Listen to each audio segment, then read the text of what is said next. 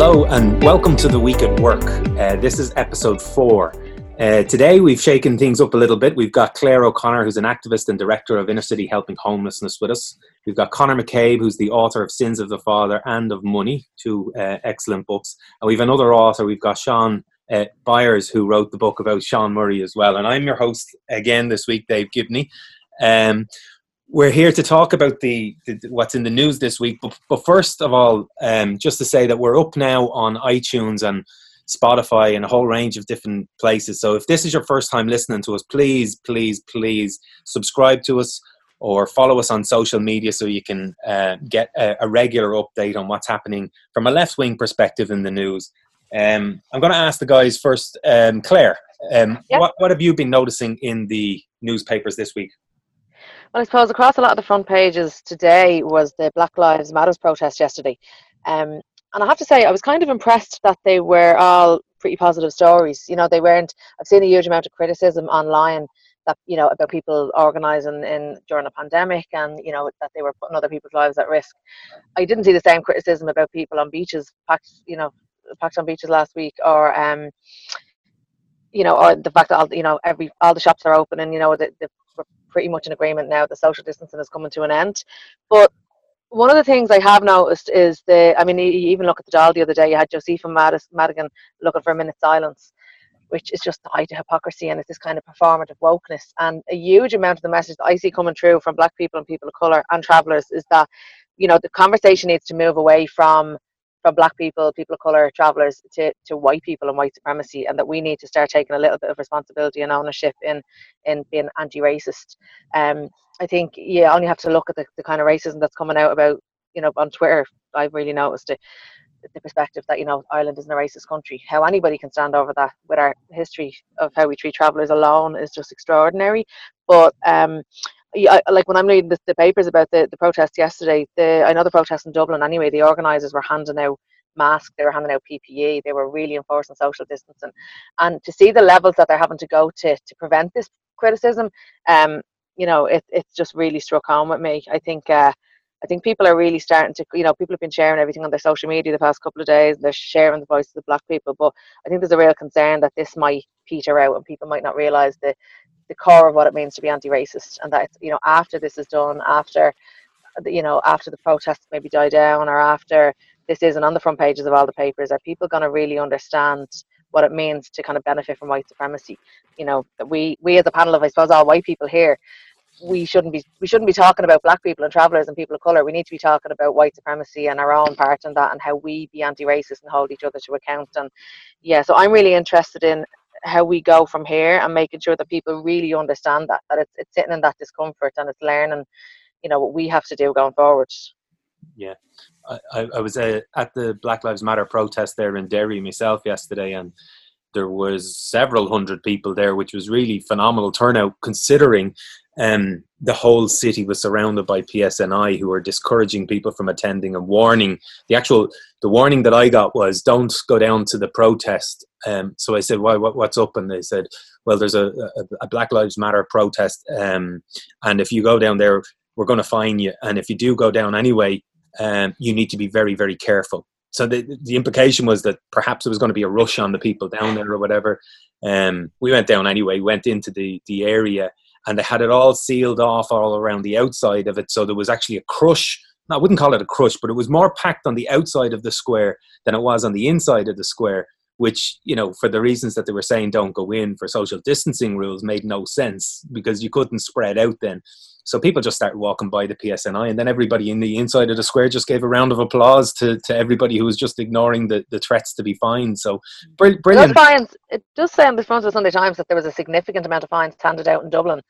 Um, and I, like that. It mentions that the so the the the organisers were handing out PPE, but the guards didn't have PPE.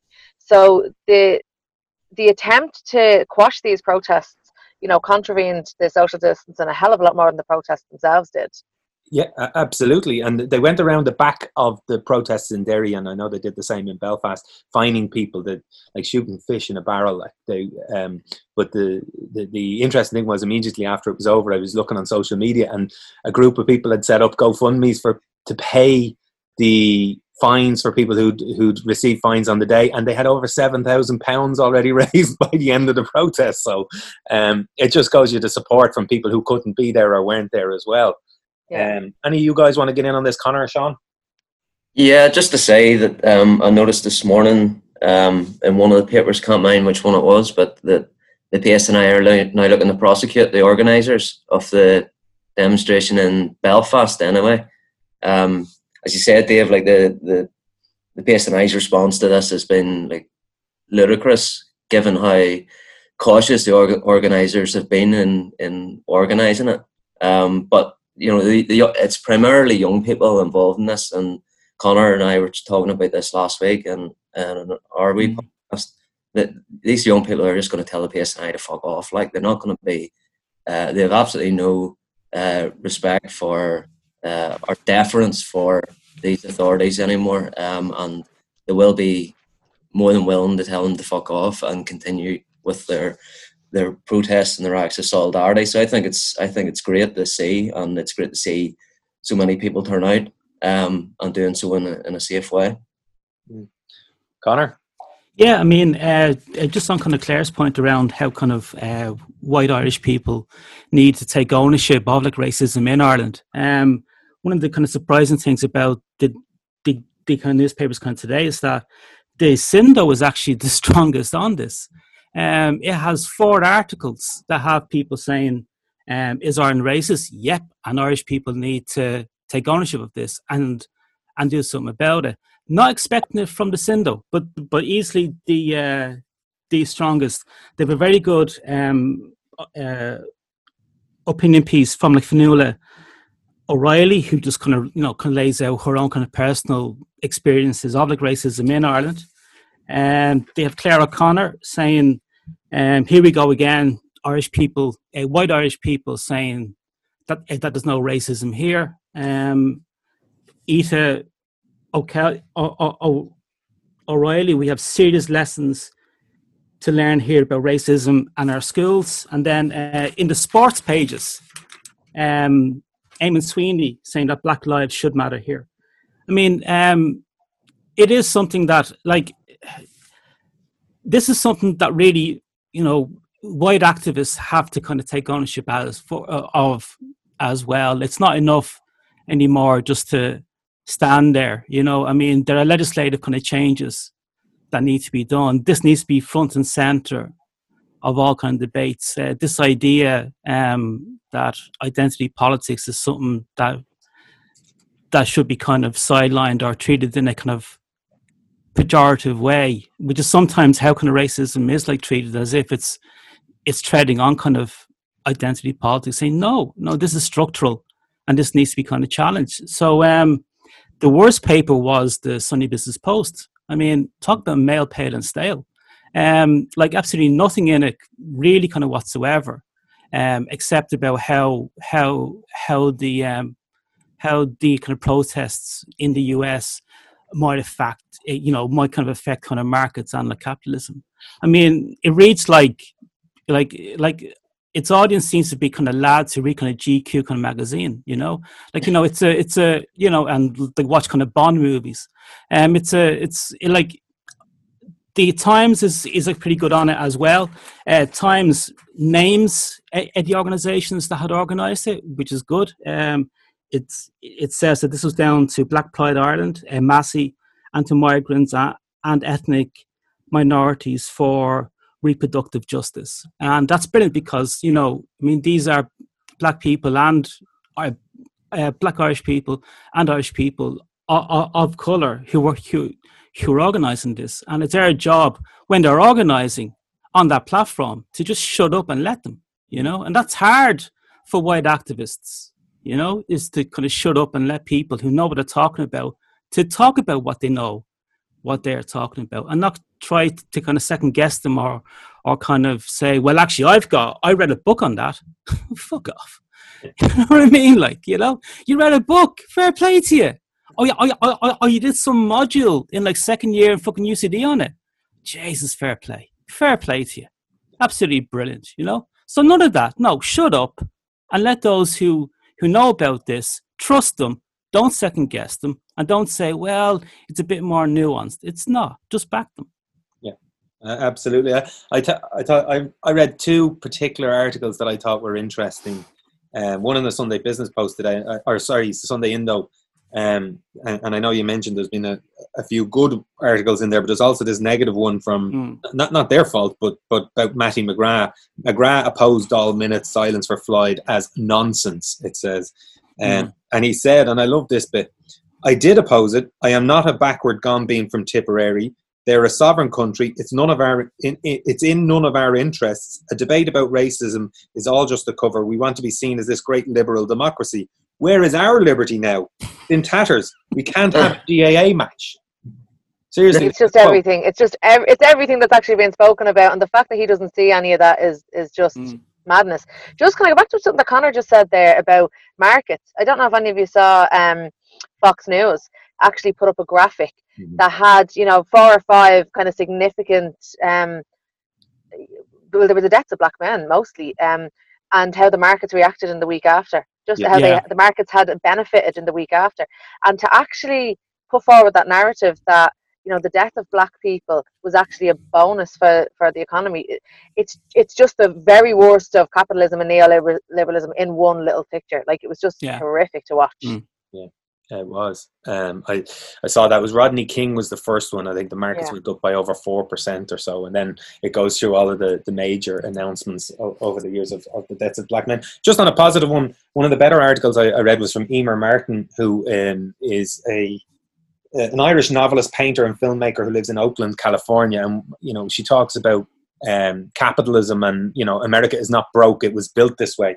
Um, uh, you know, the ingrained racism and all the rest of it. But like Conor was mentioning there, she went to one of the protests with one of her neighbors, a, a, a, black neighbor of hers, and, and just supported her and, and, you know, stood beside her on the protests and beat the horn with her and all that. And just, she said, uh, similar to what you were saying, you know, it's not enough for me to just sit at home tweeting or Facebooking. I need to be there beside my neighbors, beside the people that, that, that, that need that sort of support. So again, yeah, it's it's an, is it is using anyone, your privilege.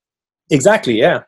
I, I, people, white kids in America using their bodies to physically protect their black friends. I mean, that's the very definition of using your white privilege, uh, because those white kids know that they're not going to be attacked in the same way that those black kids are. Hmm. Hasn't it been interesting to see the police reaction over not only in the United States but in in Britain as well. Um, less so in the Republic of Ireland, but you, saw the horses trampling down people yesterday and uh, over in London, and you know the reaction in the United States has been crazy. The, the people have been killed. There's there's riots. There's all sorts of things. But it, has been a, a fascinating thing to watch. To say, you know, here's a group of people who are saying you should not kill black people, and then here's the police saying fuck off. We're just seeing what's always been there, but on a on a a national scale and it's all being recorded. We're just seeing what black people have been experiencing on a regular basis.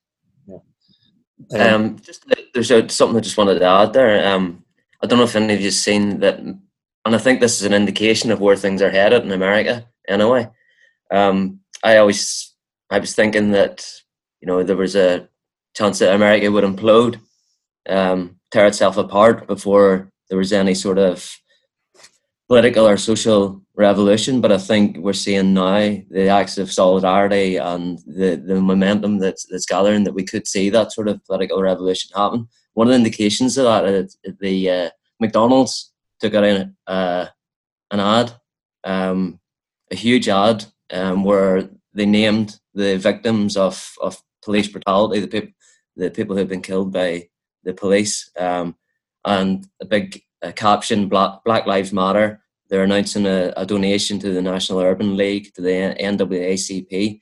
Um, so I think there's an indication there that the capital is American capital anyway is is frightened um, by the reaction to this. Um, that the things could um, continue the, the way they're headed, and and that there could be some sort of up, upheaval.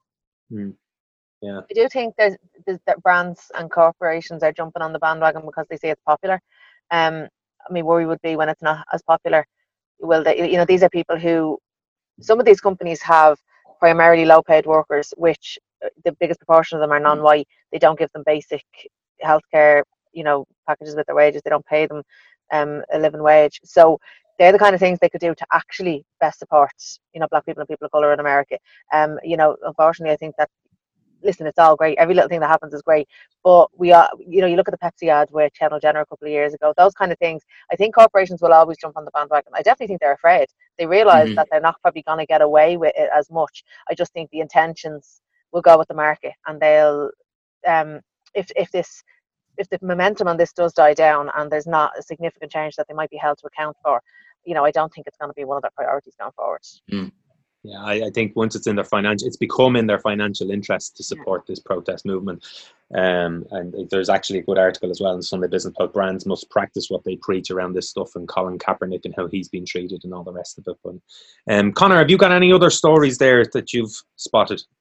Well, I mean, like the two, like the next kind of big story um, after kind of Black Lives Matter is the uh, like coalition talks. I mean, that's the one that's uh, it, you know that's across all of the papers and also some of the um, policy kind of but uh, policy kind of proposals that have been kind of put forward. You know, so the so it, you know, so the ones that have been picked up are around um, Fianna Fáil's idea for pensions and and and housing. You know, is is one and and then also there's the very kind of paternalistic kind of frustration which which kind of official Ireland, just use that phrase, has when it comes to the Greens, because like the Greens, it's not 2007, and it seems that there is quite a uh, significant left wing in in the Greens, and they're not at the sidelines; they're actually at the negotiating table, and it's really kind of freaking them out. Um, it's something that I would find kind of frustrating is when kind of some of the left in Ireland will kind of fall into that trap of saying the Greens, oh well, it's it's Fine, it's Fine Gael with sandals, you know, you know, you know, like like like that whole view that is has no kind of bearing on where that party is at, like you know. Yeah. So we're seeing that play out now. This is of no surprise, just to anyone who would have any understanding of the grassroots in the Greens, you know, yeah. and of some of the TDs who were forward. But because there's a view that well, Eamon Ryan, he's the Greens, so eh, so eh, so so that's it.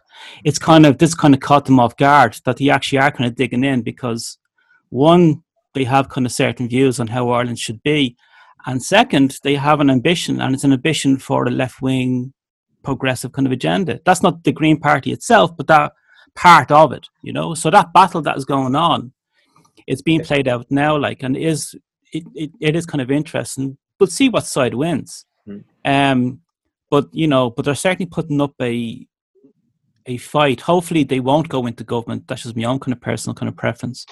Um, not because there's anything against going into government, but just they they have no one else there to fight their corner with them. They'll be eaten alive just with Fianna Fáil and with Fine Gael. Um, if you had even the Soc Dems, maybe you could see maybe there would be some kind of their leverage, but just on their own, it's it's it's extremely dangerous, you know. So I mean, that's the type of stuff that seems to be kind of being kind of played out. But the Fianna Fáil idea, I'm sure Clare has some thoughts on that one about the like, pensions for uh, yeah. cashing in your pension to uh, the bailout builders. Yeah, I mean, it's it's basically telling people to, to borrow against their future. I'm just looking mm-hmm. at a quote here. The Fianna Fáil and Fine Gael, unsurprisingly, are, are pretty much on board with this. So, um, owning this is from a Fine Gael source on the front of the Sindo. Owning a home is wealth. It doesn't. It means you don't have to pay rent when you retire, and therefore you don't need as big a pension. I mean, we could probably spend a whole podcast on that one quote there, but yeah, I've, um, I've I've underlined it. I have circled it yeah, yeah, a lot. Just, um, sake, like. yeah, yeah. So, uh, well, first of all, Fianna Fáil are again. This we come back to this time and time again where they're prioritising um, tax tax breaks for people to buy houses rather than bringing the cost of housing down.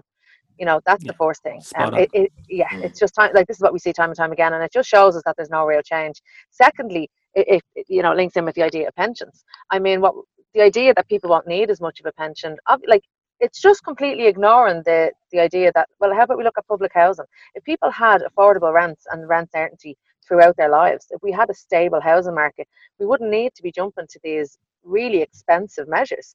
Um, but they just, it's their ideology that they refuse to accept that these options are there. Um, and a, a, big part of that as well is because Sinn Féin have been one of the most vocal parties on that. And at the, at the moment, they're just not willing to you know, accept any idea that Sinn Féin put forward. Not that it's a Sinn Féin idea, it's a left idea and it goes completely against their ideology. But I mean, the idea that even houses wealth, this commodification of housing, they're just not willing to let it go. So public housing and public land, you know, which has been the kind of the base of a lot of the activism around housing in the past couple of years, is nowhere to be found in any of their manifestos and any of their housing policies. Um, the idea that, you know, we should borrow now against our pension. So basically, reduce the money we have to live on when we're older. Get a tax break from the state now to buy houses that are being built at a profit, a massive profit by developers, um, instead of and, and probably pay a huge amount for that mortgage right now too, to banks that are charging us twice as much, you know, as other European countries. Like every level that you go through on this stuff is just we're being screwed, um, and it's just bad policy. It's not evidence-based policy making. And it, it's quite frustrating that we find ourselves in a position again. I mean, now we have Fianna Fáil and Fine Gael, and I do agree with what a lot of Conor said on the Greens. I think I don't want any left party propping up. Mm. Um, I mean, there's probably argue, yeah, there's argument around what, what we're calling centre left, left, whatever, but propping up uh, a Fianna Fáil and a Fine Gael government. But I do think the Greens kind of ran on a platform for urgency as opposed to you know a platform for change because they're saying you know we have 10, 12 years to save the planet. If you sit out that number, you know, three, four, one, two, three, four. At this stage, who knows if we're going to have an election next year? You sit out a couple of those years. What's that saying to your to your voter base?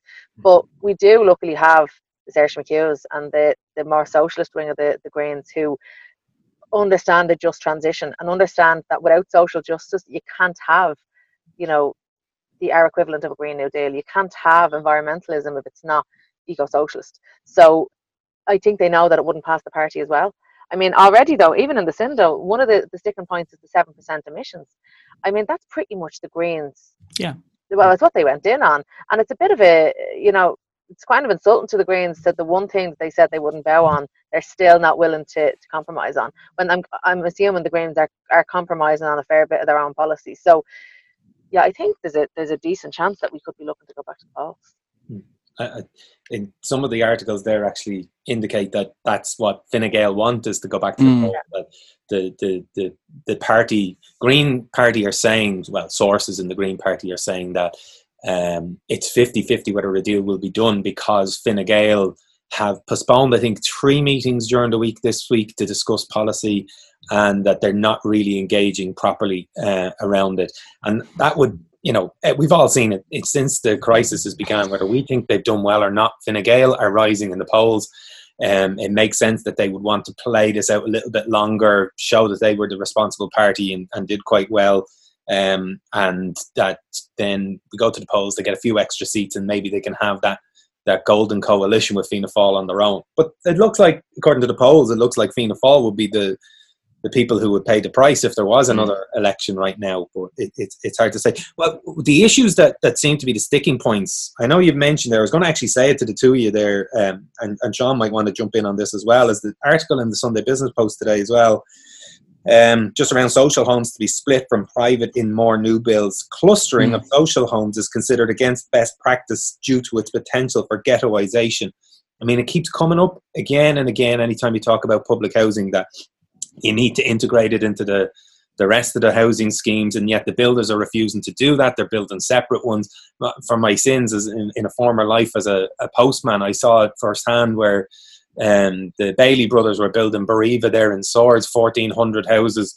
Um, and they refused to build the social housing in it. So they built, uh, they bought another field, a small field where they built um, inferior housing, no parking spaces, um, no maintenance to, to be done in, in the area and then they built about 90 homes in there to so that they would have um, abided by the, the requirements. So, and they talk about government policy talks about like no ghettoization, but they're they're doing it, but they're doing it under cover, and they're doing it not in terms of the ghettoization and that, that that we're talking about here. They're doing it in terms of not providing services in those areas and not providing. They don't even have one space per like one car parking space per unit in there now.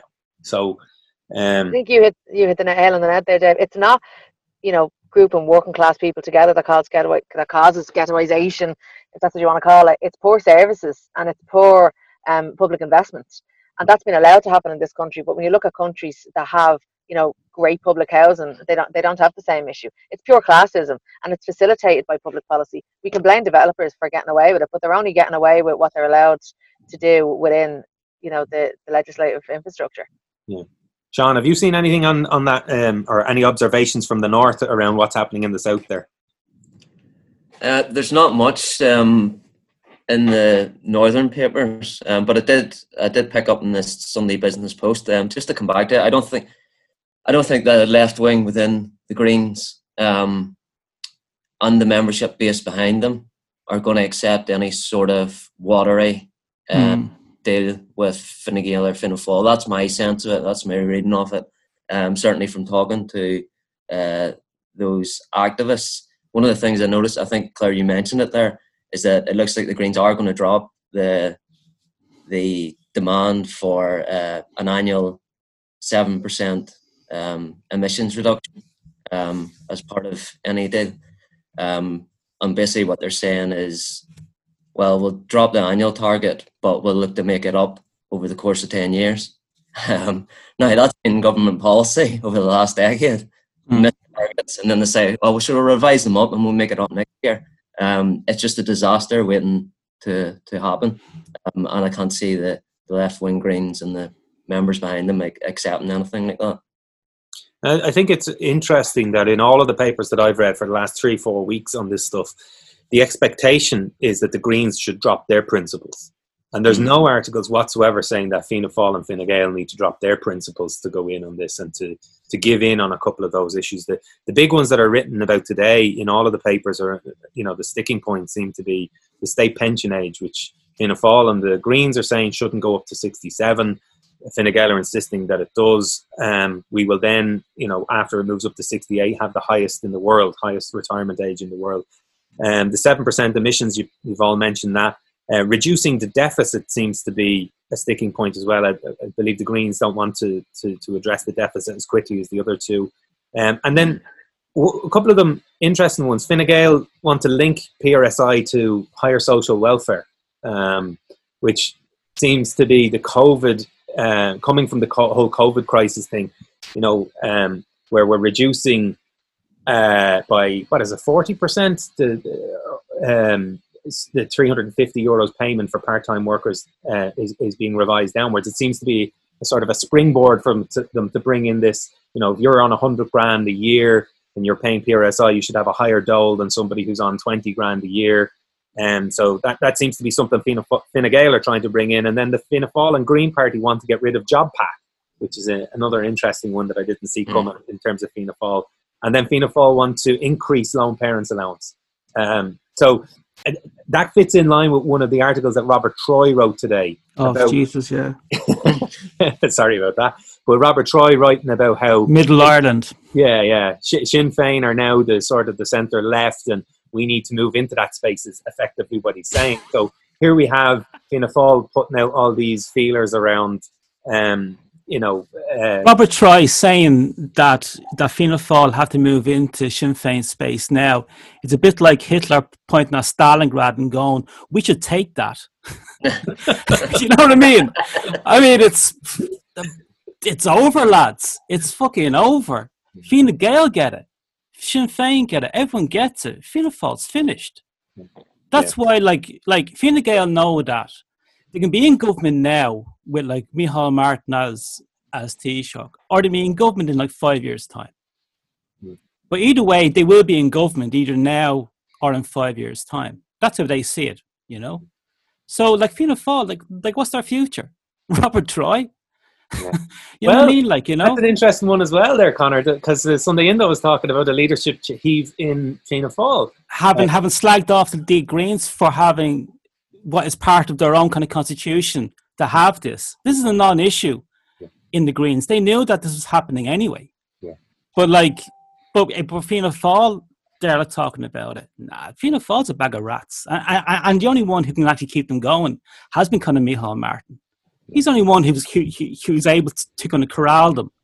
So no, they're finished, finished, gone, gone, gone. Like the Greens have have already kind of bounced back from like 2011. Fianna Fáil are going backwards. No, Fine Gael see it. So yeah.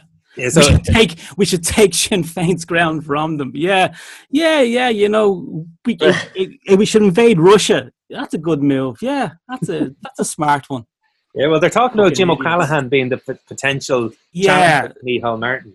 Mr. Working Class himself. Like you know, Yeah. I mean, you know, I mean, this is the this is the ridiculous the ridiculousness of the whole kind of policy. Like Fianna Fáil have no ideas. This is what this pension, um, like pension housing things. Sorry for the rant, lads, but like um, that's what this. Just what Robert Troy just brings it out of me for some reason. but like um, but it's the whole kind of thing around, you know, that they've no ideas, they've no vision, they've no, they have no, they have no ambition for this country for where it's going. I'll give Fine Gael something. They have ambition and they have a vision f- uh, f- uh, for Ireland. It's a reprehensible one, but it is a vision and they'll fight for it. What are Fianna Fáil fighting for? What actually gets Fianna Fáil uh, um, out of bed in the morning? Fine Gael get, uh, get out of bed to privatise everything. And that's what actually makes them feel happy. Look at kind of uh, uh, uh, like Leo. Leo liberal to the bone, like. Sinn Féin have their own kind of views, which is about kind of getting rid of, of, of the border. Uh, Greens have, you know, uh, environmental issues. What's what's Fianna Fáil's ambition apart from ambition? That's it. It's enough. They're finished. Uh, Robert Troy talking about taking land from from the Shinners having and and and and, and the Shinners having won 30, 37 seats. Like, is So he fucking dreaming? Like, Safe to say you won't be voting Fianna Fáil in this next election when it's called. well, I might give him a preference. I mean, I'll read that like manifesto for us, you know. Yeah. For a long time, Fianna Fáil have looked like the old man of Irish politics. Like they've really looked out of place, and yeah, they're they're, they're looking finished. Yeah. And another another article in the Sunday Business Post there talks about Sinn Féin is running a buddy system in the Dáil. They're they're selecting their new candidates in expectation of some sort of an election coming, in, particularly in the seats where they had huge surpluses. So I, I, I do think. How is that a story? I mean, look, like, like Sinn Féin get like double quotas, and the story is they may be running two candidates where they got double quotas. Yeah. Jesus Christ! Like, you But know, been- I mean, like, you know, someone, someone was stuck for for the column spaces today. Like, I mean, Jesus Christ! Like, they get double quotas. Sinn Féin may run two candidates. Well, Fucking geniuses they are, aren't they? Gee, you gotta love the deal of Irish middle class. Jesus Christ! Like. I mean, the, the bar is so, the bar for intelligence for the Irish kind of middle class is so fucking low that that's what they can get away with and actually get paid for that shit. Unbelievable. yeah, well, you'd expect that after the last election they would have been preparing that second candidate from day one. That's the fucking war. Uh, four or five quotas. Of course Yeah. they were. Clare, have you got any other issues there, either around government formation or any other stories that you wanted to raise? Well, actually, just that you mentioned Sinn Féin there, um, a story that has been really big and online and in activist circles is the Sinn Féin um, abortion policy. So Yeah. it came about because of the the DUP were looking to block the abortion, the income abortion reg, uh, legislation up north um, in the assembly, and Sinn Féin added an amendment to just restrict it to um, women, people that had ex- that had received a diagnosis of severe fetal abnormality, which completely goes against the CEDAW recommendations and and kind of it's the basic, you know, human rights that are expected in abortion legislation. Now, it would make it in line with what we have down south, which, as you know, obviously isn't isn't good enough. And when the upcoming review comes up, we expect to be really lobbying our politicians to extend those, uh, extend that le- legislation. It, it, like, I do understand. I actually, Eoin Ó Broin, I heard him on a podcast the other day talking about how this was always Sinn Féin policy. It was, you know, the the recommendations of the eighth committee were brought to the Ard Fheis, which are in, in line with, you know, not supporting um, this aspect of ab- abortion or abortion policy. But and that was that's what was passed. But I think what's really angered people is that first of all, they actually went out of their way to raise this amendment. Um, you know, they they didn't have to. The DUP motion was to completely block abort, abortion legislation. So for them to move to restrict what was potentially coming in, it also gave rise to, you know, that kind of resistance gave rise to an, a debate actually happening down in Westminster, which wasn't initially supposed to happen. Um, but in terms of down south, like so the what's really bothered me about it is that the answer that Sinn Féin gave. So people were sending emails in, and there was silence kind of across reps online, and the the email response that was coming in was, "We don't support this element of abortion legislation. We don't support the right of women to access abortion in in situations of severe fetal abnormality." That language was very definite. You know, it was very. I uh, like I knew that this was the policy. It was in line with what was down south, but the language of Mary Lou McDonald and some of the reps during the campaign was very trust women. Like that, the language mm. they were using was trust women, mm. and I certainly understood that to mean that trust women means that you trust a woman and a doctor to make that decision when it, it comes to it. So it, I've been sending emails the past couple of days and I haven't received any response on it outside that forced doc response. And I would be comforted to know that I know that there's varying views across this. I think it's expected that across society there's it's understood that there's really varying views on this. But I want to know that my reps are at least and I understand the democratic process within a party, but I want to hear that they're bringing this to their Ard Fheis. I want to hear that the pro-choice members and the pro-choice reps that mm. stood on those platforms and told us that they trust women are going to be pushing it within the party. And I think it's kind of triggered one of the things that people have always been uncomfortable with, with Sinn Féin is the they're so good at closing ranks and towing the party line. And obviously, you don't, you can't have a party kind of undermining party policy at every opportunity. But this is this is a human rights issue. This isn't just you know your average piece of reg- uh, regulation. This is one of the it's a red line issue for a huge amount of people. It's one of the biggest um, kind of movements to happen in the past couple of years. And the flat out we do not support this was really triggering for a lot of people, I think. Um, I'd like to see them come out and, and acknowledge the fact that, yeah, listen, there's varying views on this in the party. We have pro choice members and we have people who, who are okay with the policy as it is. We're going to have an internal debate on it and we're going to bring it to our Ard Fheis. But I've been very kind of vocal in my support of Sinn Féin in terms of the media bias and stuff like that. And I'm I've always been cautious of actually kind of criticizing because of that, because there's so much unnecessary criticism. Mm. But when it comes to policies like this, I think they're really, it, it does feel a bit of a betrayal to what they said during the election. Yeah, Conor, you wanted on this? Yeah, I mean, like it's slightly disingenuous of like Eoin Ó Broin to say that this has always been kind of Sinn Féin policy. Sinn Féin changed its policy three times in, in like twelve months, and was and was driven to do so by Fianna Fáil and by Fine Gael. I mean, all like you know, at the end, after three Ard Fheises, Sinn Féin ended up with the same policy as Fianna Fáil and like Fine Gael. They were playing kind of catch up. So they changed it three times in over to 12, maybe, uh, 12, maybe, 12, maybe kind of 14 months. So I mean, like, always is is a very short time in terms of all of this.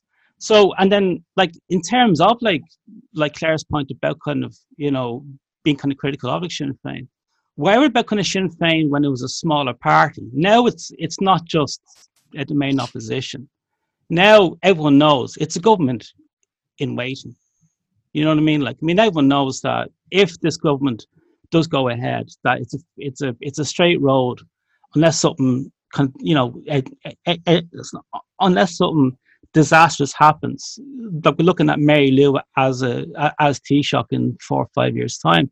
Now, there's responsibility comes with that. This is not just about kind of protests anymore. This is about forming kind of, you know, kind of policy. So, you know, we maybe we should be just a bit more kind of critical, but it is a little bit disingenuous to say that it's always been kind of party policy when party policy was changed three times.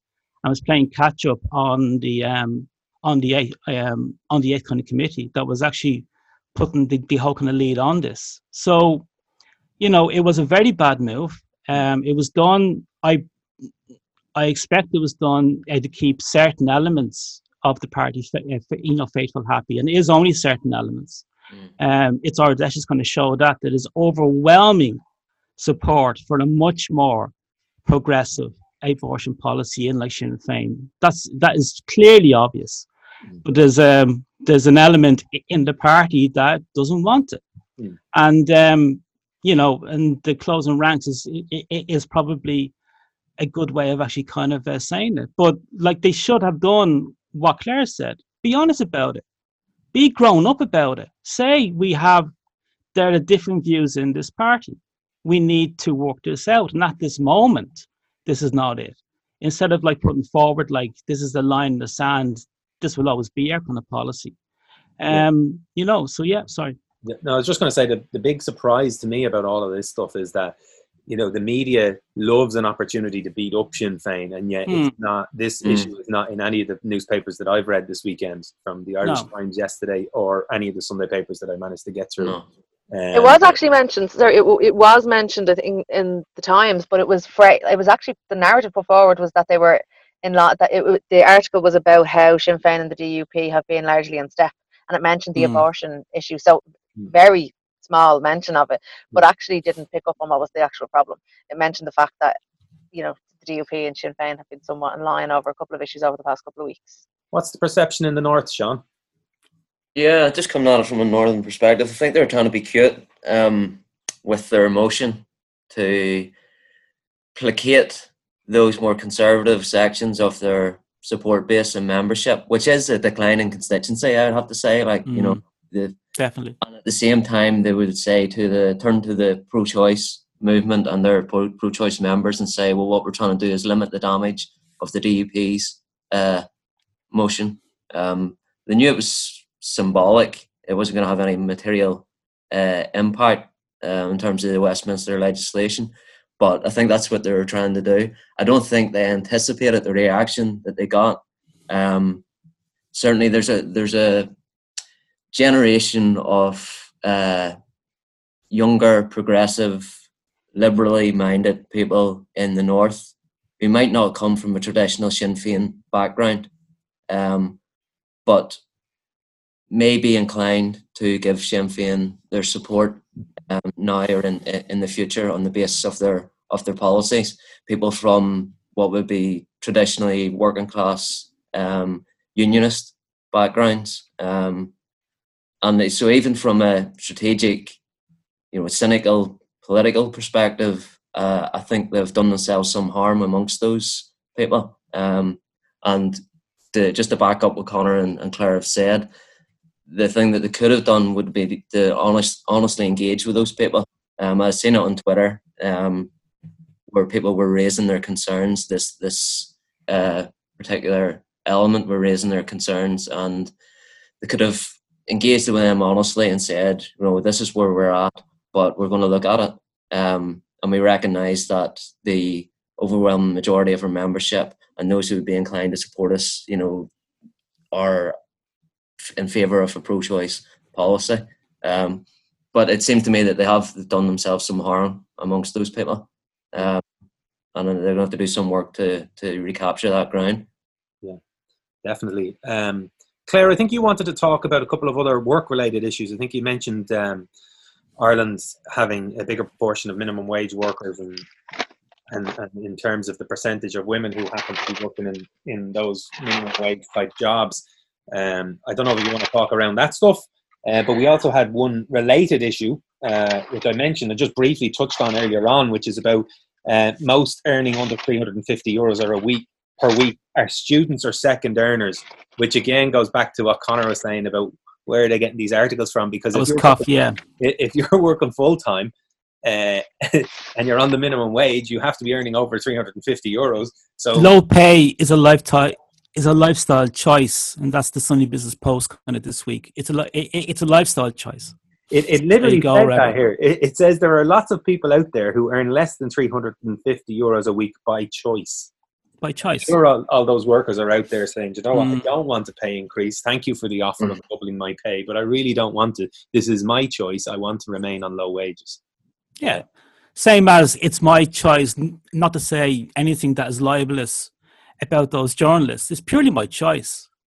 You know, Right. I'm sure I I could, think but I won't. The- Yeah.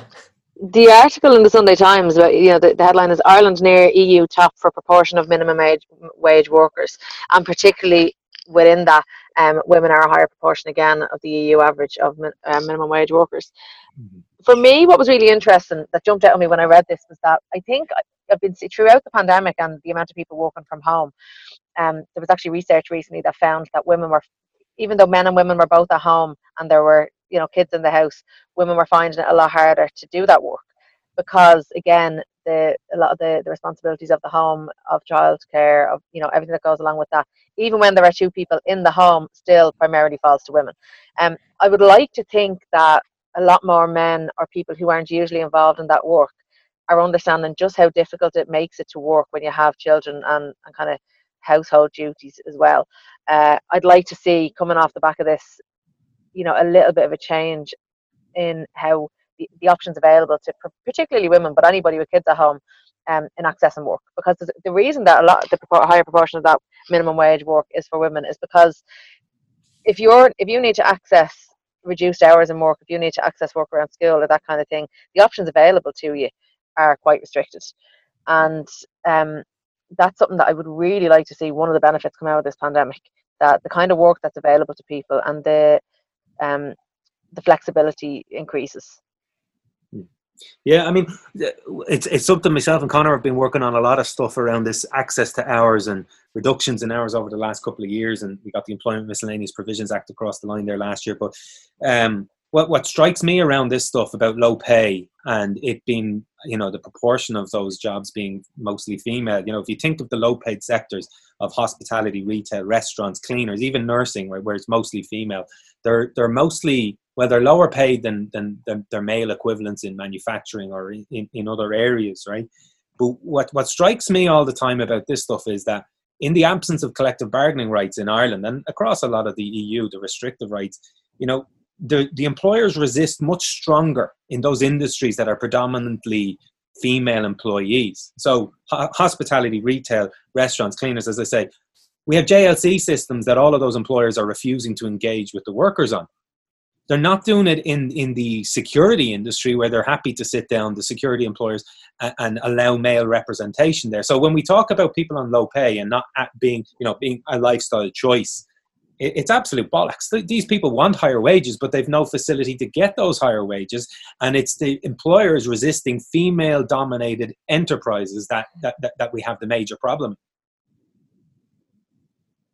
Anyone yeah, totally. And it, it, yeah, no, it is, and it's an it's it's an extension of patriarchy feeding into to neoliberalism and capitalism that they, mm. those structures have have grown up together so to speak so it, it is it's, it's almost like a patriarchal view on the women in those jobs that um just just across society as well they're viewed as lesser jobs they're viewed as less important jobs. And again bringing it back to the pandemic and um you know the frontline work that has been the most important in keeping society going has been a lot of those jobs. It's been retail it's been cleaning it's been you know health health care and health uh, health workers. So I, again i just hope that th- those messages keep being repeated because uh, it's funny how they're not really being talked about anymore. At the start of it it was really being highlighted and people seem to be taking that message in. But this stuff is not only decades but centuries in the making. You know this is ingrained into us. It's ingrained into society and we internalize it from a very young age. So um, i think it's going to take more than a couple of weeks of of you know twitter and the newspapers talking about how these jobs are important um, for it to you know for it to take hold. But uh, yeah I, I just I, I think that we're, i don't think we're ever going to get an opportunity for change like this again for such instantaneous change you know we've seen what was possible with the healthcare system although as all the papers show, um, that's been messed up as, as bad as it possibly could have been um, in terms of the prioritising of the money that we're given to private healthcare facilities and the, the massive units over in City West being left empty. Although we do need them and we needed to mm. prepare because who knew where this was going to go. Um, yeah, yeah, yeah, it's a non-story really. Yeah. yeah. Go on, Conor. You want in? Oh yeah, sorry. Yeah, um, yeah. I mean, like just on that point around kind of um, you know where the kind of bat lines post COVID are going to be, and it's in those areas that Clare kind of just mentioned. It's it's mainly just in the more kind of gendered aspect of of work and like mm. care work in this in this uh, country um, on this island, kind of north and south. Um, but there was one article that kind of jumped out at me, and it's it's more of a segue into it. Um, it's Jim O'Callaghan, Mister next leader of like Fianna Fáil, fucking hell. Uh, captain of the Titanic is what he's applying for. But um, but they're talking about new funeral laws after fears over criminalising mourners. And what Jim O'Callaghan is giving out about is that um, they're putting in kind of this new new law that if there's more than like 25 mourners at a funeral, then you know then you're breaking the law and you're looking at up to six months in prison and and like possible fine. The, what struck me was that I mean I was thinking of the um, of the COVID 19 kind of guidelines that have been put in place um, at the moment. And what struck me was that like I was reading the like article and like thinking, all oh, right, like these are guidelines, but they obviously have some kind of legislative kind of basis. Maybe those COVID nineteen ones do as well. Until I got to the last paragraph of the article that says that Mr. Harris will today, Sunday, sign a statutory instrument which allows up to 25 people, including family or friends, to attend a, a funeral from tomorrow as part of the government's easing of the COVID 19 restrictions. There has been no statutory instrument signed by Regina Doherty for any or by um what's her name? She's a business she's the business kind of minister. Heather Humphreys. Humphreys. Or by Heather Humphreys in terms of those guidelines. So so the only reason why Jim O'Callaghan is given out is that they've been signed into law. The guidelines for COVID 19 have not been signed into law. Now, they're supposed to give kind of, um, they're supposed to guide HSA inspectors in terms of their interpretation of the law. But if you go to the Health and Safety Act into its kind of amendments, there are reams of kind of statutory, you know, kind of instruments in terms of how kind of building sites should be, how like workplaces should be. And they all have a legislative, enforceable um, aspect to them. I don't see where is the statutory instrument for the COVID 19 kind of guidelines? Hmm. Because if it's not there, then we know what's going to happen. These are it's all going to be based on moral suasion, trying to appeal to the morality of um, you know, I, I, of those who, if I mention their names, I'll be sued. But like, um, but like of of all of those kind of people. So where is it? Where is the statutory instrument for the COVID 19 kind of guidelines, which will mainly affect women workers in this state, in those kind of jobs. Well, uh, on a lighter note, on the same issue, because I did see someone tweeting around that, you know, 25 mourners allowed at a funeral. Somebody in Kerry tweeted and said, unfortunately for us, that means 24 people plus a Healy-Rae. Mm. So, but uh, yeah, I, I, mean, in terms of COVID opening up, I did, I did notice a, a couple of things here just to give listeners an idea of what might what might be happening because New Zealand, who are a little bit ahead of us, there's there's a little chart here about how bars and restaurants have opened up in New Zealand, and I'm just going to read out a couple of them. Um, just everybody in the bar must be seated at a table when consuming food and drink on the premises. Physical distancing of one meter must be maintained, which is an unusual one because everybody's still talking about the two meter one. Um, the uh, only one staff member should be providing a service to all customers at a section customers showing signs of illness will not be allowed in. I wonder how they're going to enforce that one. Like uh, you, you, cough and you, the, bouncer straight over and throwing you out. Um, larger bars will be zoned into to ensure social distancing rules and then staff training to implement stuff. Yeah, the, the usual stuff. But one of the things that the, the restaurants are saying which I find, you know, the lobbying behind all of this stuff has been phenomenal. I've never seen mm. lobbying like it. Mm. But the, um, the, the, the, the restaurant um, association are now saying that nine out of 10 restaurants won't be able to function. And so they need 12 months of wages paid for, paid by the state. So they get free employees. They, they charge the same prices, I'm assuming, for all the foods. But it's an incredible bailout. We've had a few bailouts during this time, and we mentioned the hospitals there. And um, you know, five times as expensive as the, the private hospitals, the, the payment over in the UK. Um, but you know, now the, the, the, business businesses and the business representative bodies are now looking for even more 12 months of, of salaries paid for by the state. Sean, is there anything similar in the north happening? Yeah, um, just on that, I think it's the Sunday Times um, in Britain is reporting that Boris Johnson had a meeting with his cabinet on Friday, and he was told that three and a half million jobs, mainly in the hospitality sector, could go um, without uh, a quicker open or reopening of the uh, economy. Um, so obviously, their their fears are that the longer this goes on, the more difficult it'll be to reverse the income supports that they have in place for for those workers. Um, and obviously, there's a lot of business lobbying going on there too. Um, so Johnson has basically given his ministers the go ahead to uh, accelerate the reopening of the economy in in Britain. Um, and some of the things that you mentioned, Dave, apply there as well.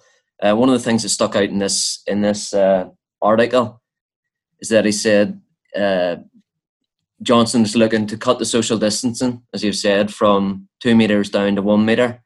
Um, if scientific evidence can be found to justify this decision, so they're looking to. This is what we want. yeah, this is what we want.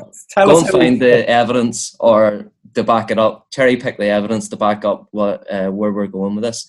Now, this at the same time that I think there's a hundred uh, scientists have have signed an open letter um, calling for the, the, the British government to do not to do precisely that. Um, they said that it's going to be highly dangerous. The infection rate is already on the rise uh, in Britain. Um, the NHS uh, chiefs are are warning that uh, that we are about to see uh, a second wave and that the NHS isn't prepared for it. Um, but you know, business comes first, um, and I can see the British government pressing ahead with these plans. Um, fortunately, at the minute, um, the Northern Executive's uh, approach is closer to the Irish government's approach than the British government, um, because there's there exists a real healthy mistrust of the Tories here uh, in the north, um, on both sides of the community. Um, but uh, I've noticed that in another paper, I think it was a Belfast Telegraph, that our own incompetent, awful uh, economy minister Diane Dodds. Um, people, a lot of people wouldn't know that Diane Dodds is our economy minister. Um, she's exploring options for a faster reopening, um, and I know the executive is coming under pressure from from the business lobby to, to do so, and that there's there's a huge rift within the executive, basically between the unionist parties and, and everyone else around this issue. Um, and the unionists win their argument, the business lobby win their argument, then we'll see a, uh, another spike here. Hmm. Well, just in terms of um, seeking out the evidence, uh, I found an article by Richard Curran in today's Sindo as well, page two of the, I think it's the business part of it. But uh, it says investment bank JP Morgan, a very trustworthy organization, recently found in a survey of each US state after lockdown that in almost all states, infections rates declined, not increased after lockdowns ended. Like I, I, find that absolutely sensational that, that that JP Morgan will be using that as evidence that retail mm. should be opening up entirely because once you open up the, the, the, the, the number of infections goes down. The nonsense around that is obviously when you're opening up, it means the, the infections were already in decline. So this is just the continuation of the, the, the you know the decline of those. But th- this is now ammunition to the business lobby around the world because JP Morgan has now said to and sent out those press releases telling people that this is the situation. Um, Clare, Conor, have you got any other stories you want to touch on before we finish up? We've another five minutes or so.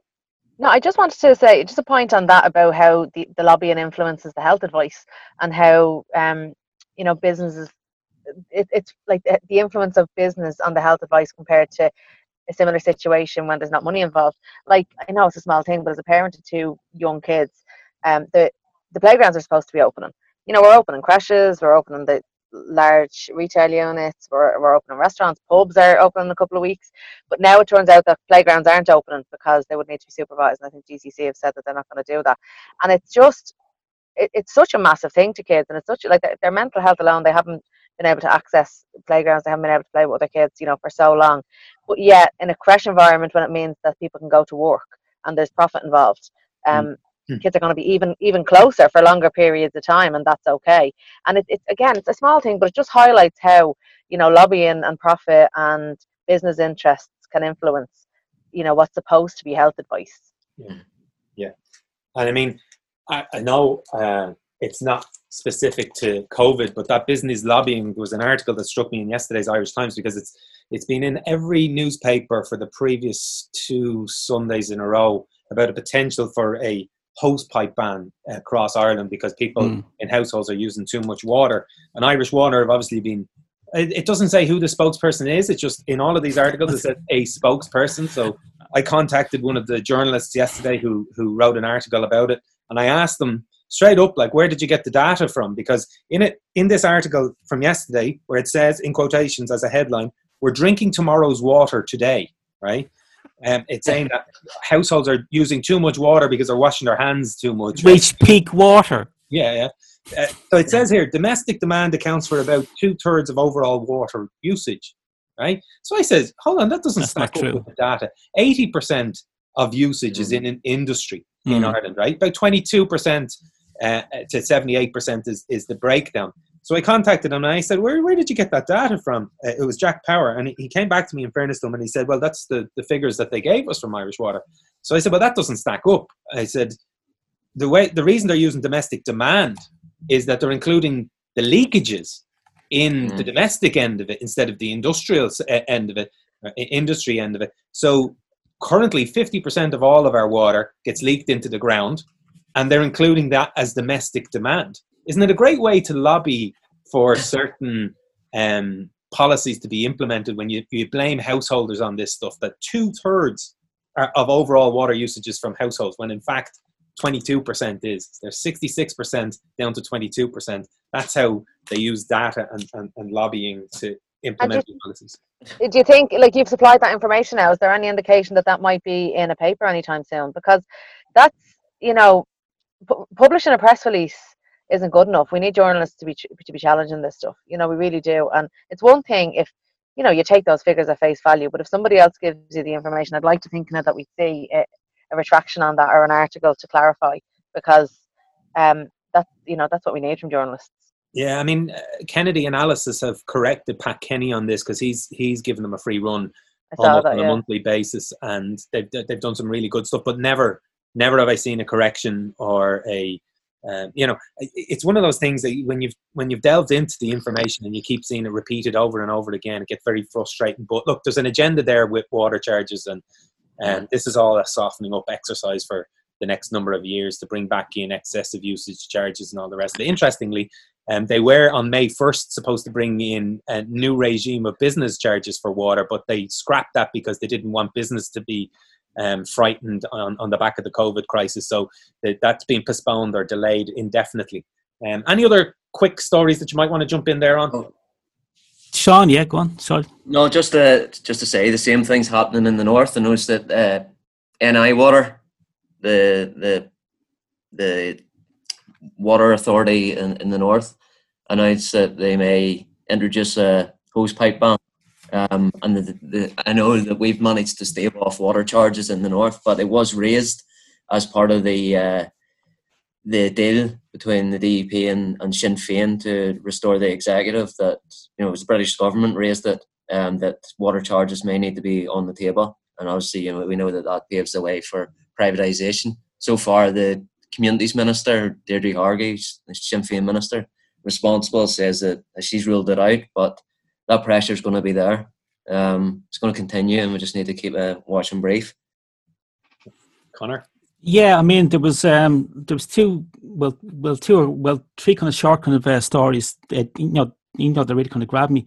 One isn't a story; it's a letter that should be a story. It, it's a letter in the Irish Times from Declan kind of Monaghan of Tullamore kind of uh, by County Offaly, and special needs schools have been neglected. It's a it's a it's a fantastic letter, and really it should be a kind of front page kind of story. Um, he he says that since lockdown, um, special needs schools have been closed, which has resulted in significant numbers of children regressing, heartbreakingly for their parents, but most uh, disturbingly um, um, um, educationally as well. Like you know, he really kind of highlights kind of that story, and it's a pity that it's kind of buried in in the letters page than really you know on the front pages. Um, and and then finally, this one, um, I I I as a species, I love the kind of Irish middle class. Um, I find kind of fascinating, um, just to study them, you know, and to read up on them. And and there's a wonderful um, article here in the style uh, section of the uh, Sunday Times called "A Shroom of One of of One's Own." A shroom of one's own. And it's about kind of micro, it's about kind of micro, a micro kind of dosing um, of like magic kind of mushrooms. And it says here that a new tribe of middle class rule breakers are tripping from the living room with illegal mushrooms. Right? And one of the experts it quotes is even the Basque shaman Manix Ibar, a goop favorite who often works with psychedelic plants in ceremonial and therapeutic uh, settings, is concerned by the increase in their use for fun. I mean, it's absolutely brilliant. It's going, what fucking planet are you on, lads? I like the Irish middle class are just. They really should be put in a zoo and just studied. I mean, they, they they really are just a fascinating world of its own. Feed off them themselves, have their own kind of view of things. I just find them absolutely brilliant. You know. Well, I think I'm going to have to um, clarify at this point that I am not a moderator in this um, show. I'm, I'm the host, and people are allowed to have their own opinions about everything, and I'm not going to stop them. So, um, look, we we've, spent over an hour now uh, on all of this stuff. This is the fourth episode, as I said at the start of the week at work. Uh, I want to thank our guests, Clare O'Connor, activist and director of Inner City Helping Homeless, um, Conor McCabe, author of Sins of the Father and Money, uh, Sean Byers, author of Sean Murray, and I've been Dave Gibney. Again, if you don't follow us on social media, we're on Twitter, on Facebook. We'll have an Instagram account up soon as well. Um, start following us and also get onto iTunes or Spotify and follow us there. Subscribe. Thanks, guys, for for for joining me today on this discussion about what's in the media this week, and hopefully we'll have you all on again soon in the future. Uh, thanks again. Thanks, Dave. Yeah. 拜拜。